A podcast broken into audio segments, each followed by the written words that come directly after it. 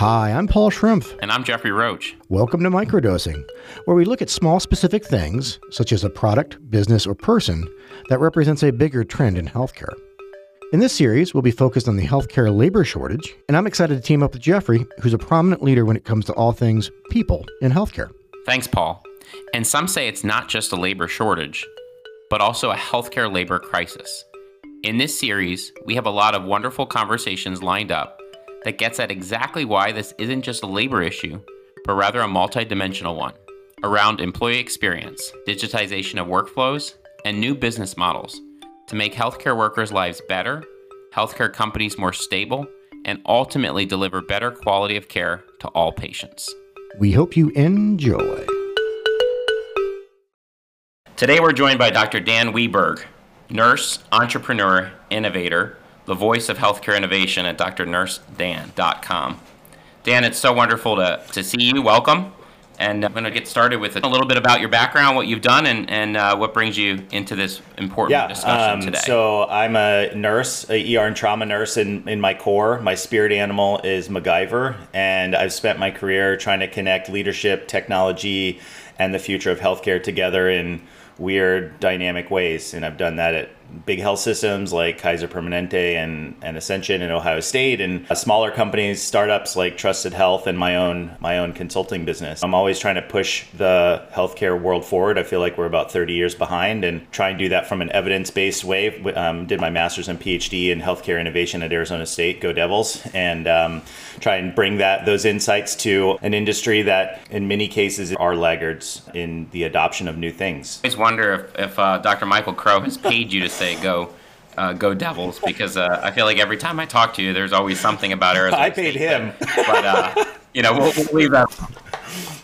Um, you know, I'm curious, Dan. Obviously, to your point, if there's one thread that has always stayed with you, it has been how to ensure that nurses are appreciated, valued, and respected within the healthcare system at all levels. And as a nurse, entrepreneur, innovator, and somebody who passionately speaks out on all aspects of nursing, I'm curious if you can talk a little bit more about the work you do, particularly in consulting, um, just to give our uh, you know our listeners a, a, stronger sense of what exactly you're doing, uh, because you do really innovative work at Kaiser and really innovative work at other healthcare systems. Can you talk a little bit more about that? Yeah. Before I started being a consultant, I was sort of an entrepreneur with the organizations that I worked with. And so I spent seven and a half years at Kaiser on what was called an innovation and advanced technology team. And there we were scouting the latest tech, whether it was from the Apples and the Googles or the startup company with the two people in the garage. We were always scanning what was happening. And then we were trying to see what we could bring in to add value to clinicians. And specifically, my role was translating technology and nursing into some sort of usable workflow or test or proof of concept. So that's really how it started. And then as I grew through my leadership roles and experience in different aspects of both operations, technology, and education side of clinicians, it's really bringing that together. I really enjoy helping systems figure out what the next thing is. And that's sometimes that's helping facilitate a strategy session where we bring in frontline executive managers directors all together and we figure out the next five years. Um, recently was working with a large client on assessing the opportunities and gaps they have related to a flexible workforce model and using my staffing lens. I grew at, at trusted health there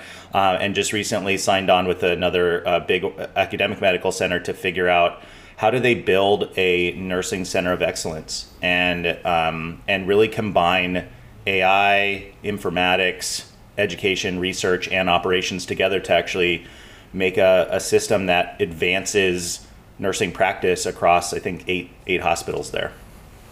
I would love to get your take because as Jeffrey and I have gotten deeper in these conversations and understood the situation that we're in with this labor crisis, there's obviously an intersection between the people and a variety of technology and digital solutions. But what I'm finding fascinating, and this is an opinion, it's skewed by my observations, it feels like there's an unhealthy relationship between nurses and technology and innovation. It's almost as if there's a cultural um, pushback on anything that's new or promised to make their lives better but would love to get your thoughts. Is like, is that a valid opinion? Is that pervasive? How does that emerge? But like, no other industry do you roll something out and people hate it before they even try it. Yeah, um, you hit it right on the head, and there's some history to that, and I think that's what drives it. Traditionally, especially for nursing, t- they have not been asked or brought to the table to help design these technologies. And the number one sort of catalyst to this, the latest sort of technology rollouts, and it's been around for a while, is something like a, an electronic medical record.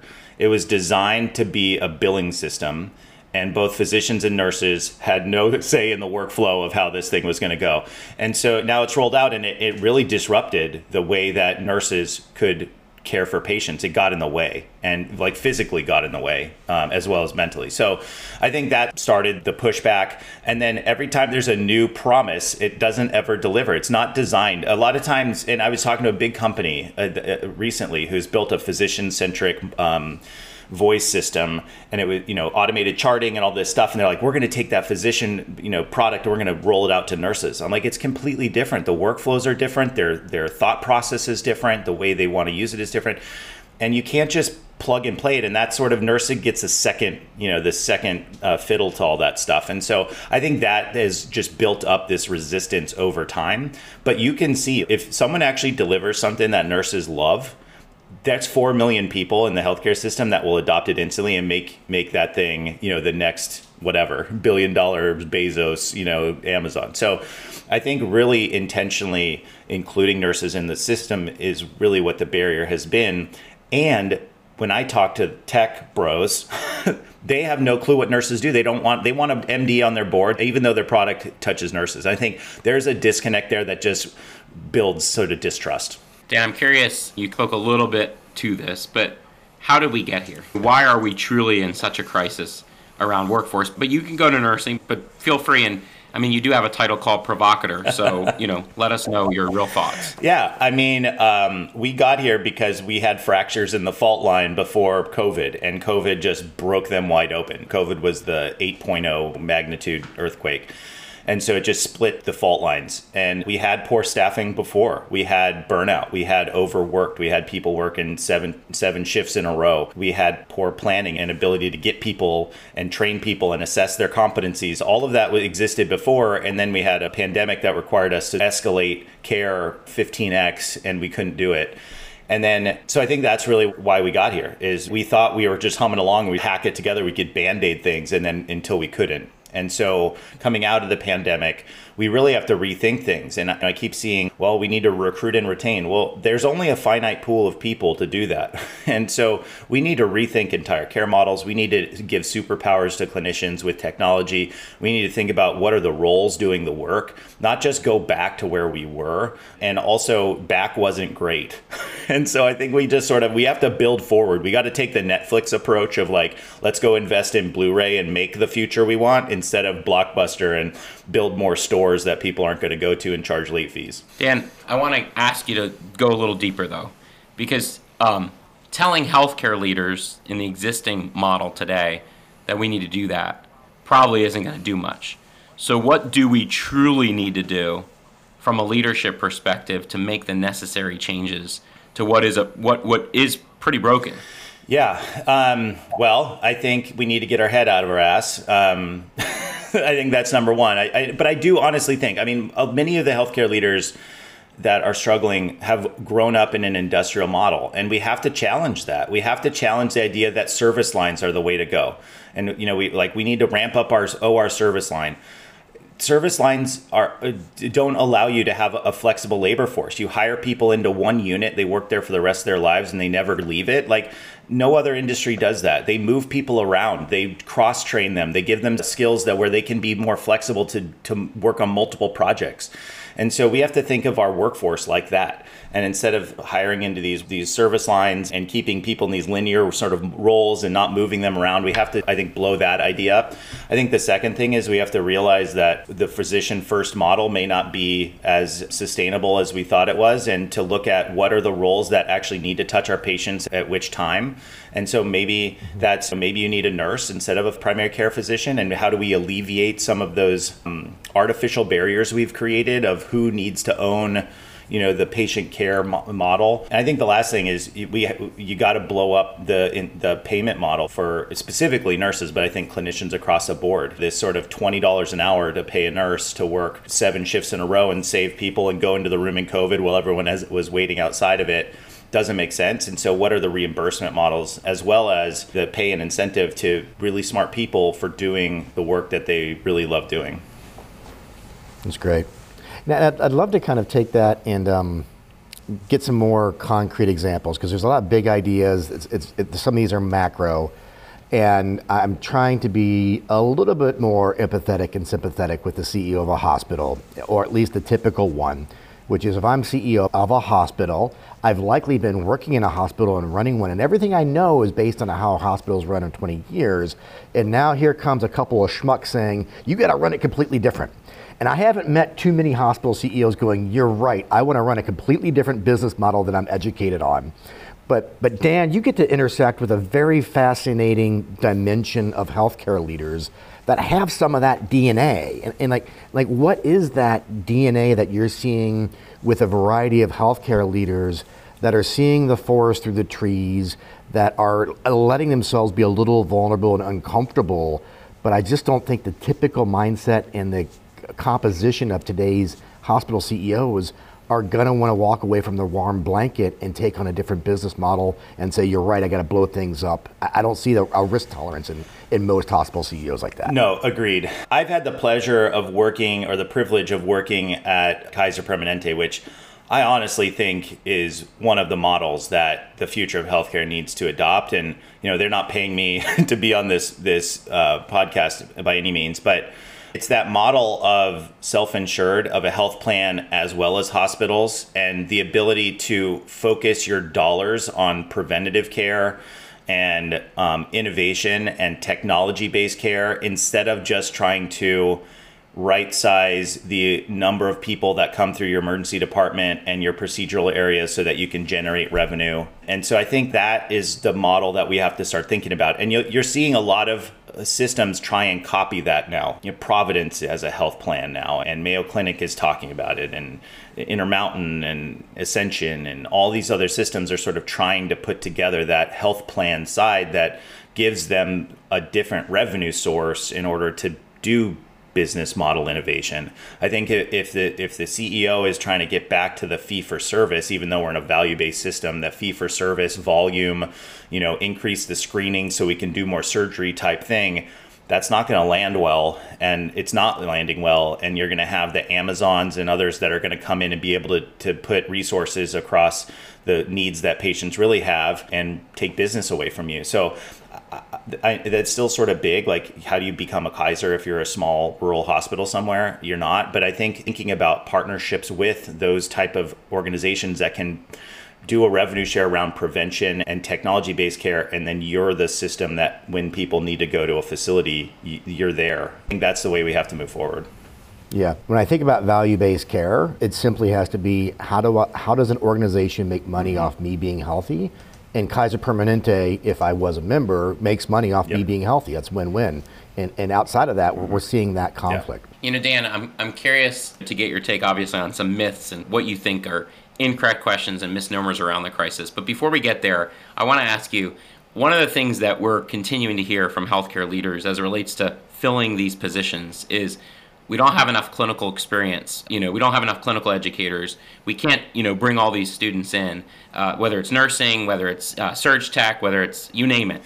How do you yeah, fix that? It's not an easy question, but I think there's two pieces to it. One, we need to shift nursing education at the academic level to potentially stop creating generalists. And that's what really what from a nursing perspective that's what we do. But in medicine too we create generalists. You graduate medical school you know a little bit about a lot of stuff. Same with nursing. You're enough to pass the boards but you're not really specialized. And then you look at what the hospitals need they need specialists. They need the level four nicu nurse. They need the er nurse. They need uh, they also need med surg nurses with sort of that generalist piece. But they need med surg nurses that know how to take patients that are sicker and on vents and in covid and that kind of thing thing. And so um, I think we have to shift that that that front pipeline of what are we training to and maybe we can help specialize a little bit so they graduate with competencies where they can hit the ground running The other side is you're right. In health systems, the first group that gets cut in budget when you lose $1.7 billion, like I'm reading Providence did, they cut educators because they many times it's seen as not a value add. That that is a problem and i think we need to figure out what's that transition to practice.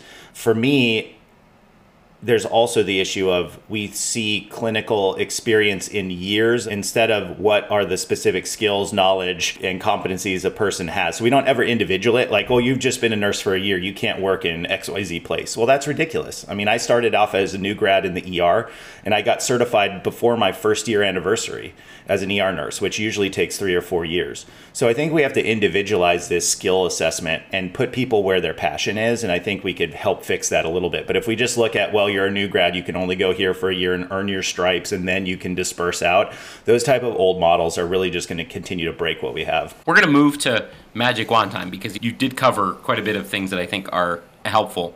If everyone that's listening was able to take one action relating to this crisis around labor, what would you think it needs to be? Oh man. uh, I mean, it's going to be big, but I think it's fundamental. We need to embrace team-based care we, these silos of I'm a physician, you can't be a nurse practitioner, you can't, PAs are under our license.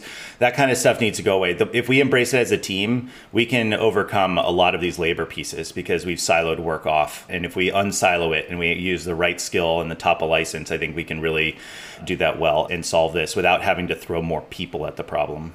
And then the next question is as we, we try to stay optimistic, there's so much to, right. to, to criticize if we go all around it we stay optimistic and we're also realistic. Uh, you know, 10 years from now, what does the world look like if we are doing the right things, making the right moves, and are being pragmatic around what can happen in 10 years? What is that? What's that? Yeah, I mean, I, I think um, I think there's an opportunity to have the disruptors that are coming in, the Apples and Googles and Amazons that are really trying to push a different way of thinking about healthcare, both from a you know an ignorant standpoint, but also in a you know we are tired of the old way and partner them with uh, the legacy system. And I think in 10 years, if you could take the AI um, telehealth sort of nurse first model that Amazon potentially could do and link that with the best hospital care ever, you could have a system that would outperform any of the high performing systems at the moment. And I think right now it's this adversarial view of all of that stuff. But I think there's some awesome opportunities for partnership that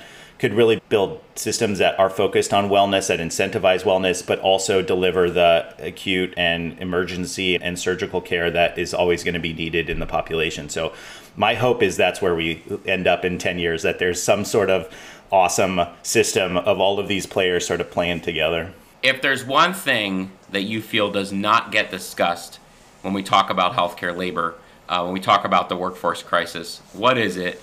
And what did what do we need to do about wow. it? Wow, um, so many things. I think we don't talk about the complexity of it.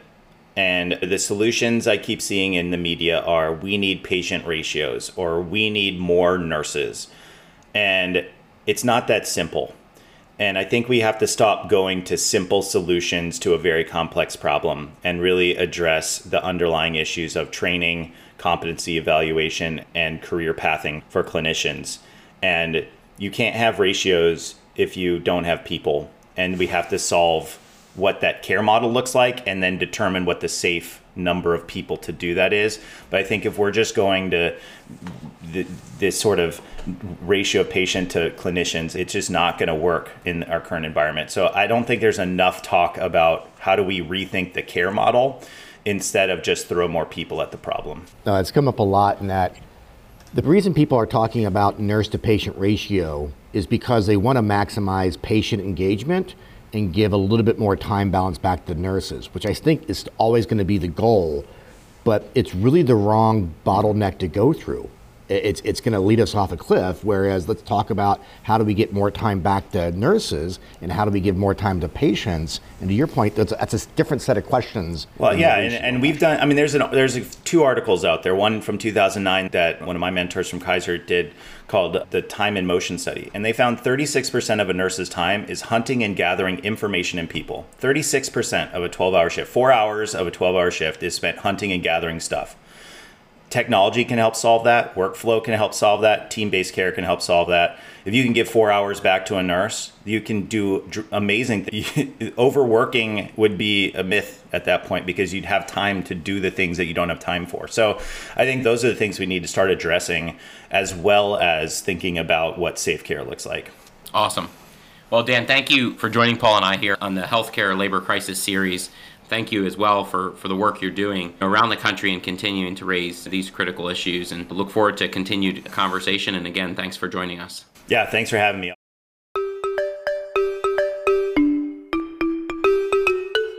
Thank you for listening to Microdosing. If you'd like more content like this, go to our website at md-pod.com.